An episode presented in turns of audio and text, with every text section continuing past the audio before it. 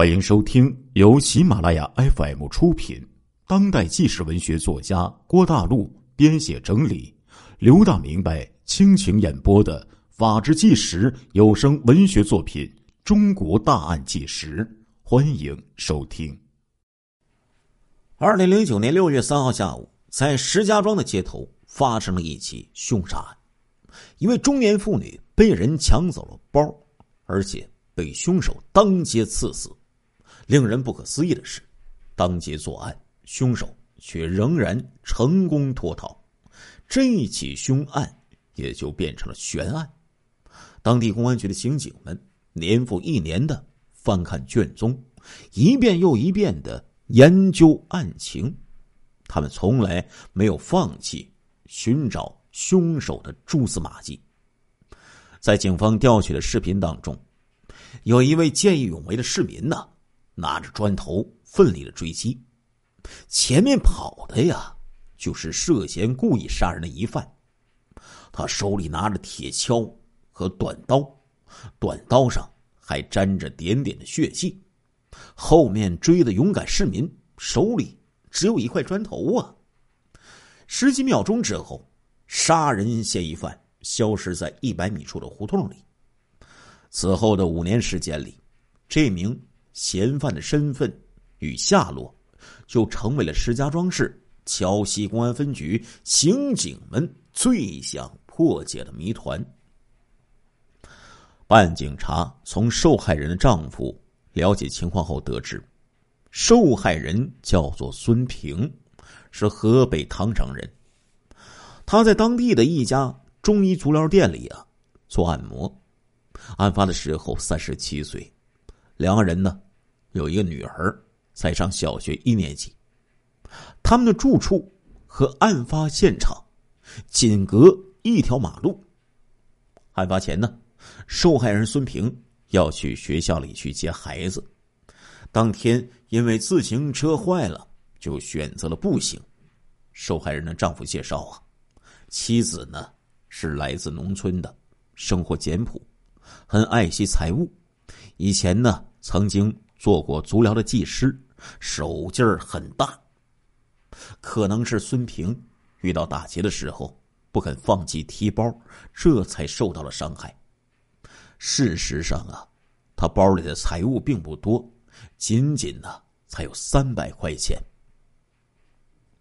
案发之后，6-3抢劫杀人案专案组现场就成立了，警方随即调配了大量的警力，搜捕在逃的犯罪嫌疑人。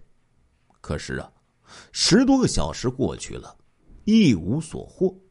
第二天呢，发生在石家庄十字街头的这起命案就出现在各大媒体的显要位置，警方的压力就感觉到巨大呀。为了抓获这名犯罪嫌疑人，侦查员们多路齐发，分头展开调查工作。一路警察去收集这个监控的画面，捕捉犯罪嫌疑人的影像。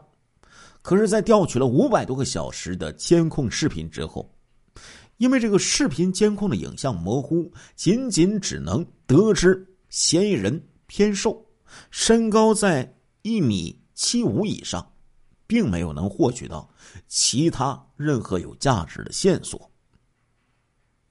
另一路警察是通过摩托车去寻找凶手。犯罪嫌疑人丢弃的那辆摩托车是红色的木兰50型摩托车。通过车架号，警方开始查询这个车主是谁。经过调查，警方发现这个摩托车已经转手了很多人，这线索就再一次中断了。案件侦查陷入困境的时候，在桥西公安分局的一个实验室里，技术人员正在分析现场物证留下的蛛丝马迹。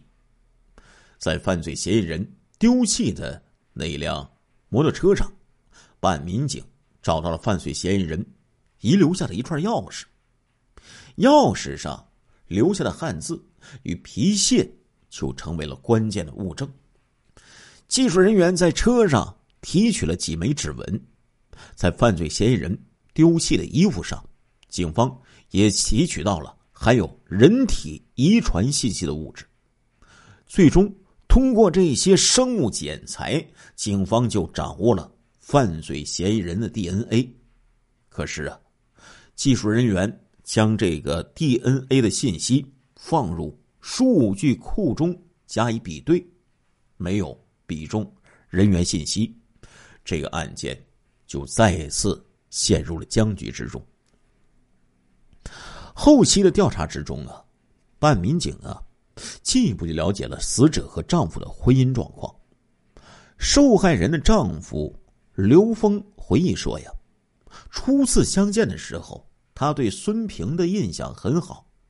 那一年呢，刘峰41岁，是一名机关干部；孙平27岁，是一名足疗师。一年多后，两个人就步入了婚姻的殿堂。其实啊，刘峰啊曾经有过两段婚姻，第一次离婚和前妻有一个儿子，儿子呢由前妻抚养。第二段婚姻呢，妻子呀患癌症逝世，与孙平结婚后不久，他们有了一个女儿。刘峰对孩子可以说是呵护有加，一家人过的是幸福圆满。办案警察又找到了孙平的邻居啊，了解情况。普遍这些邻居反映，夫妻二人之间关系很融洽，家庭幸福的令人羡慕。在孙平周围的社会关系之中，警方也没有发现呢有谁有故意杀人的动机。这个调查告了一段落，专案组的成员不曾想到，这次调查工作呀，是他们最接近事实真相的一次努力呀。2014年的3月，在案发后的第五个年头里呀，当警方再次进行 DNA 数据比对的时候，终于有了结果。一个叫做张未来的人，他的 DNA 的信息啊，与现场提取到的 DNA 相吻合，嫌犯随后就落网。就在所有人以为这个案件终于可以结案的时候，谁曾想这只是一个假象啊！张未来，河北冀州人，来到审讯室，办案人员还没发问呢，他就说了一句让所有人感到震惊的话。2009年6月13号街头出现的抢劫致人死亡，仅仅是一个假象，真实情况是为别人雇的他杀人。张未来徐徐就道出了案件的内幕。张未来说自己不是个天生的杀手，相反曾经那也是个励志青年呢。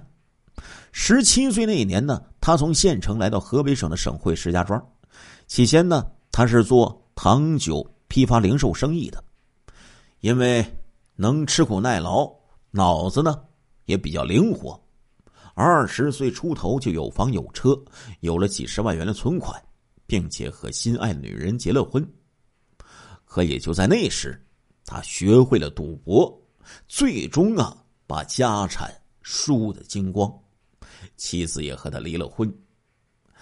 这个张未来呀，是家里的独生子，老人呢一直为他着急。张未来再次结婚的心情也是非常迫切的。2009年，张未来又认识了一个心仪的女孩子，他想结婚，却是身无分文。恰在此时，有一个人给他打来电话，说呀，就是一个活儿，有钱挣，问他愿不愿意干。至此，这个案件又进入了另一个层面。吴广和张未来是一个熟人，50多岁，天津武清人，在石家庄混迹多年。见面之后，这吴广就告诉张未来呀，说这个挣钱的活儿是让他去杀人。张未来呀就揣测呀，这吴广啊是找他做杀手，是因为他很少违法乱纪，不是警方关注的目标。吴广承诺杀人酬金是10万元。张未来就说，当时他想着赌上一把，总感觉没事的话肯定能跑掉。接下来他和吴广就开始了杀人的准备工作。至此，很多人以为案件终于水落石出，但是背后的主谋者却还没有浮出水面呢。真实情况就是这个案情远未结束啊。那么吴广为什么要谋划这场凶杀案呢？张未来供述啊，吴广呢仅仅也是个中间人，他也是受别人雇佣的。如此一来，这个犯罪链条至少得有3个人了：杀手张未来、中间人吴广和以及未知的雇主。张未来的讲述有多少是真的，有多少是假的呢？警方在没有掌握十足的证据之前，并不能确认这一点。2014年3月底，专案组的成员们再次召开了案情分析会。会上有人提出啊，这种影视剧一般的情节，会不会是那个杀人凶手张未来编造的一个故事呢？是不是他为了逃避打击故意说的假话呢？就在这时候啊，张未来的供述之中一段话就引起了警方的高度警觉。张未来说，案发的时候死者是走路去的，没有骑自行车。杀人活动准备前，吴广打电话告诉他，受害人的自行车坏了，会走路去学校接孩子。这个细节呀，就让民警啊想到了以前和死者的丈夫刘峰的一段对话。刘峰告诉民警，当天爱人自行车坏了，所以才走路去的学校。可是这种事儿啊，那是只有受害人和她的丈夫才能知道的私人信息呀。那这个张未来还有那个吴广是怎么得知的呢？警方可以说是细思极恐，不敢往后想啊。随后吴广也落网了。一进审讯室，吴广就大声喊冤。吴广交代他说，只是个中间人，雇他的人是他的一位朋友，交往了10多年了。最初啊，他们是在饭局上聊起了这件事儿，边说边吃边喝。按照吴广的说法，他当时没同意，还训斥了那个朋友。可是几天之后，这位朋友又找到了他。在一次半推半就之中，吴广呢就和这朋友谈起了价钱，双方最终啊谈妥是8万块钱。吴广就说呀，他和雇主呢刚刚谈完了这个事儿，很凑巧，这时候张未来又打电话给他了。因为赌博家徒四壁的张未来，就问他有没有什么事儿可以做。正是这个电话，最终导致了2009年6月3号发生在石家庄十字街头的那起凶杀案。吴广就说呀，他最恨的就是雇他的那位朋友。吴广所说的这位雇主不是别人，正是受害人孙平的丈夫刘峰。很快呀，警方就抓捕了刘峰。一开始呢，刘峰否认自己想杀人，他把孙平的死归咎于中间人。刘峰说，其实事情源于他们家里的一次次的矛盾。起先是孙平对于刘峰在第一次婚姻之中的儿子有猜忌，因为这个刘峰对其照顾有加，孙平甚至烧掉了他与儿子的照片。刘峰还说呢，孙平经常要钱去贴补娘家，前后陆续拿走了9万多元。后来呢，这个孙平的哥哥又要盖房，还要准备8万元。对此刘峰就开始比较反感了。据刘峰说呀，当时2009年孙平再次提出要8万元钱给哥哥盖房子，这让刘峰头痛不已。当时他就想到了离婚，可是啊，孙平说呀，要是离婚他就抱着孩子跳楼。刘峰和孙平之间的夫妻矛盾是否真的如此呢？随着孙平的死亡，这件事儿也没有办法得到求证。至此啊，这案情如同悬疑的电影一般，剧情不停的反转，街头行凶竟然变成了雇凶杀人。嫌犯悉数到场，却互相指责对方才是主谋。按照刘峰的说法，是为了给妻子筹钱，他立刻找到了欠他钱的吴广。可是吴广说呀，没有钱，甚至提议杀掉他的老婆。刘峰说呀，是这个吴广提出了杀人计划。刘峰还说，他以为吴广只是说了一句狠话，不过是想吓唬一下孙平，找人把他教训一顿。爱人就没这个精力去向他要钱了，对他也是个缓解。而那个杀人凶手张未来呢，这个过来补刀说呀，说是刘峰外边有别的女人，为了摆脱孙平雇凶杀人。可是刘峰对此呢予以否认。不过刘峰承认提出教训孙平这个想法之后，他答应给吴广12万元的酬金。无论是谁的计划，谁的提议，谋杀行动就开始了。在动手那天呢，孙平的自行车坏了，这个消息也是刘峰传出去的。在这一起十字街头发生的谋杀案之中，杀手张未来对行凶的过程供认不讳，而中间人吴广和雇主刘峰则是相互推诿，指责对方才是杀人计划的提出者。